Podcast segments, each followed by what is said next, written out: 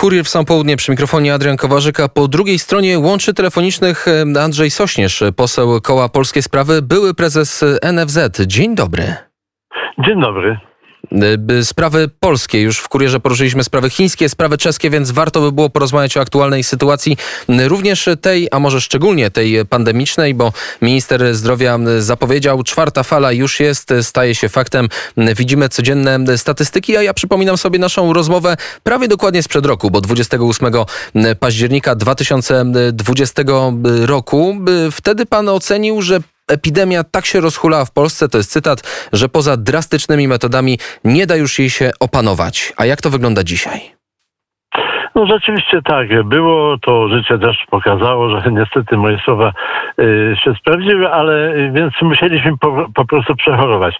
A na dzisiaj to ja już chciałbym odwrotnie. Ja zauważyłem, że w mediach duża panika, no bo fala, to nie jest zresztą żadne odkrycie, że jest czwarta fala, bo ją nie tylko, że można było przewidzieć, ale ona już od dobrych kilku tygodni powolutku narasta.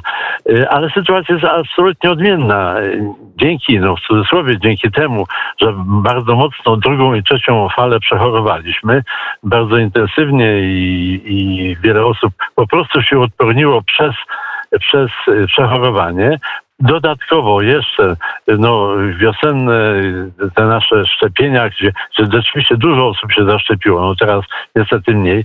W sumie to tworzy dużą populację i dlatego nie ma aż takiego dużego wzrostu. No niestety w województwach, gdzie wschodni, głównie lubelskie, podlaskie, w tej wschodniej części Polski, no tam niestety zachorowania jeszcze są duże, no bo brakuje tej grupy zaszczepionych i w związku z tym tam jeszcze jest kogo zarażać. W pozostałej części Polski to już sytuacja jest właściwie, można powiedzieć, opanowana, tak jak zwykłe przeziębienie zaczyna to wyglądać. Czyli przechorowanie bądź zaszczepienie, pan powiedział, mamy nabytą odporność w większości taką z przechorowania, no ale to w takim razie czemu słyszymy o dawce trzeciej przypominającej, czemu w Izraelu już się mówi o czwartej dawce, po co to wszystko?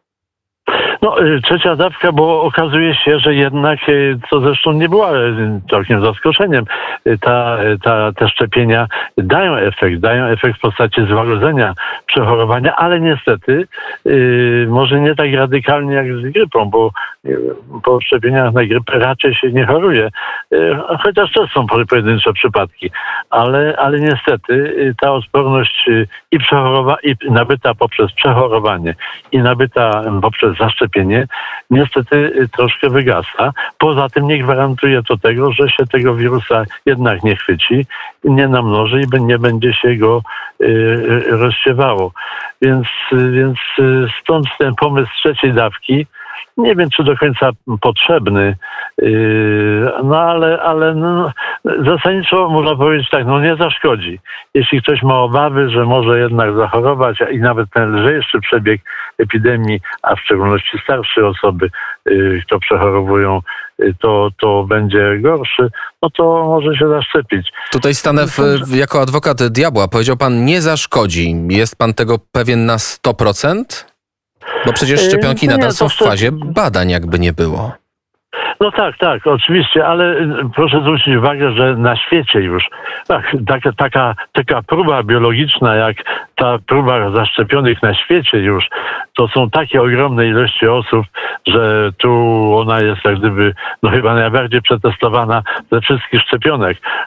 Działo się to z pewnymi napięciami, działo się to też w fazie jak gdyby nie do końca badań w pełni, tak zgodnie ze sztuką w tym zakresie przeprowadzonych, ale już mamy za sobą, jak to się mówi, próbę biologiczną, czyli po prostu pacjenci to otrzymali, widzimy, że nic się nie dzieje.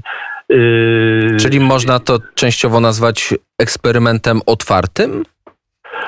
No, nie było to eksperymentem, bo ta szczepionka była dopuszczona po przeprowadzaniu jednak badań przyspieszonych, ale jednak.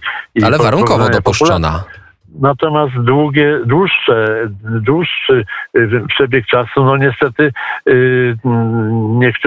niektóre problemy mogą wyjść po jeszcze dłuższym czasie, ale na dzisiaj nic na to nie wskazuje, żeby szczepionka ta miała jakieś istotne tutaj działania uboczne.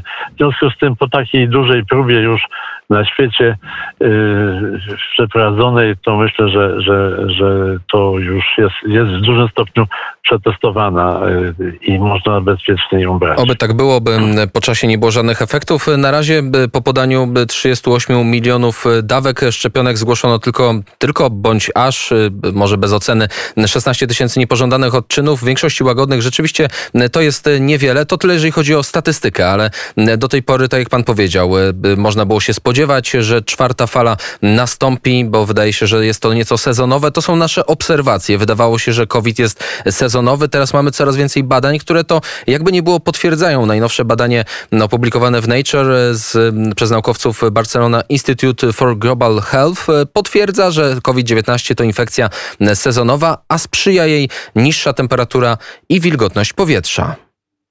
Co zresztą u nas się też, jak widać, potwierdza. Natomiast powoli musimy przejść na tak spojrzeć na tę epidemię, że po prostu będzie to jeden z wirusów, który będzie nam towarzyszył być może przez lata, ale w związku z tym, że taka część, już duża część społeczeństwa, większość będzie odporniona tak lub inaczej, poprzez przechorowanie lub zaszczepienie. I niestety ci słabsi zmarli. To było w tym wszystkim najgorsze. No to trzeba się będzie przyzwyczaić, że za jakiś czas ona będzie się powtarzała, ale tak jak inne choroby sezonowe, tak jak katary, przeziębienia, tak jak grypa, z powodu tych schorzeń, które co roku nam towarzyszą, nie zamyka się krajów, nie mrozi się gospodarki, bo już tam, można powiedzieć, przyzwyczailiśmy się do nich, zżyliśmy się z nimi i powoli przechodzimy do tej fazy, w której również i z COVID-em trzeba się będzie jakoś pogodzić, że on nam będzie towarzyszył. Czyli podtrzymuje pan swoje słowa sprzed roku, że nie ma powodu, by wprowadzać kolejne lockdowny, a już słyszymy z kręgów rządowych, że jeżeli będą wzrastały te zakażenia, wzrastały zgony, to może trzeba będzie pomyśleć o jakichś ograniczeniach. Kolejne. Za dużo w Ministerstwie Zdrowia tak jak gdyby było zapotrzebowanie na dużą produkcję komunikatów. Czasem zupełnie niepotrzebnych, chyba żeby ktoś się chce wykazać, że coś robi. Duża liczba komunikatów to znaczy, że ktoś pracuje. Tak. Jest właśnie dlatego i żeby nie było, że tam za darmo biorą pieniądze. Ale zbyt dużo komunikatów sieje trochę dezinformacji. Ja chciałem zwrócić uwagę na to, że właściwie w tej chwili te zachorowania, połowa z nich, to wcale nie w ludnych województwach podlaskim i w lubelskim, Mazowsze ludne, ale u nas chyba tylko we wschodniej części choruje, więc w Polsce zachodniej i w pasie środkowym prawdopodobnie można byłoby już znieść wszystkie obostrzenia i zostawić je jeszcze, a być może nawet nasilić tylko na wschodzie, bo tam się choruje, a już proszę zwrócić uwagę, że w takim samym, tak samoludnym województwie śląskim, jak mazowieckie, bo taką samą mają ludność, to na Śląsku mamy tam 200-300 zachorowań, na Mazowszu jeszcze 2-3 razy więcej i to pewnie tylko z tej wschodniej części, więc to są małe liczby i w przeliczeniu na ilość mieszkańców to znikome i to po prostu trzeba się będzie już powoli do tego przyzwyczaić i przestać się zajmować tymi lockdownami. Jedyne to rzeczywiście wschodnia część Polski powinna jeszcze utrzymać ścisły, a może nawet ściślejszy niż do tej pory reżim sanitarny, ale to też kwestia chyba miesiąca i ta fala zacznie tam też już wygasać. A jednocześnie mamy przykłady z innych państw, również europejskich, a może szczególnie europejskich, gdzie wydaje się, że te obostrzenia są coraz dalej idące. Obostrzenia w stosunku do osób niezaszczepionych, tak? Brak możliwości podjęcia pracy, brak możliwości wejścia do restauracji, sklepu, kawiarni, kina, etc., etc. Takie pomysły pojawiają się i są realizowane w coraz większej liczbie krajów, również przy granicy z Polską. Czy grozi nam sanitaryzm? Nie tak bardzo. Proszę zwrócić uwagę, że w tym samym czasie Wielka Brytania wcześniej, Norwegia, Dania zniosły ograniczenia sanitarne. Więc to nie jest tak, że wszyscy szaleją. A Łotwa wprowadza, a Czesi wprowadzają.